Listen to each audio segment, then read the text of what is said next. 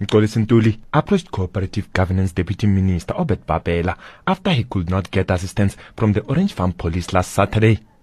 Ntuli's son and three others were abducted while playing soccer three weeks ago. akho nto engenayo There's nothing coming in because we have a worry whether they are still alive or they are dead, whether they are dressed or not because it's winter and it's cold. As cold as it is, when the sun sets, we keep thinking about our children wherever they are.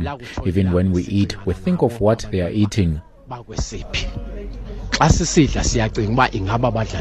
Orange Farm Police Station Commander Sbongile Ndaba has apologized to Ntuli.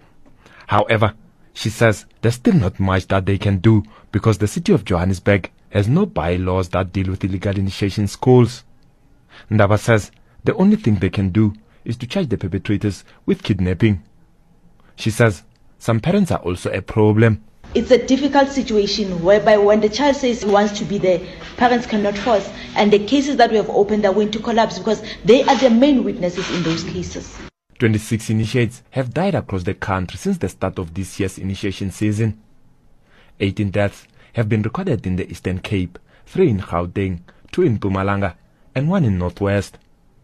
Bapela says he will ensure that by next year all the perpetrators are jailed. There's no one who has been prosecuted for illegal schools because there's no law that criminalizes them.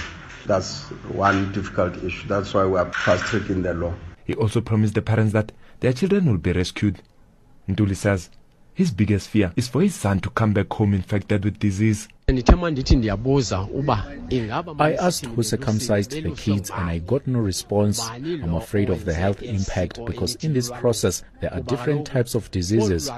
They may use the same blade that they used on a child with an infection, then infect the others. kanti lo mntwana unesifo abe lo ngenasifo eba nesifo He also says it's against his Xhosa tradition for his son to be initiated without his consent and involvement in the process. isiko lam mna In my tradition, a child can only be initiated after he has turned 18. This one here in Orange Farm of taking 14 year olds is the tradition I never heard of.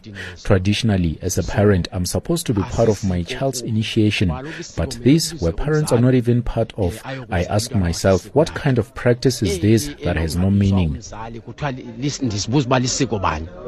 Um kuba kaloku alina meaning kuba umzali akekho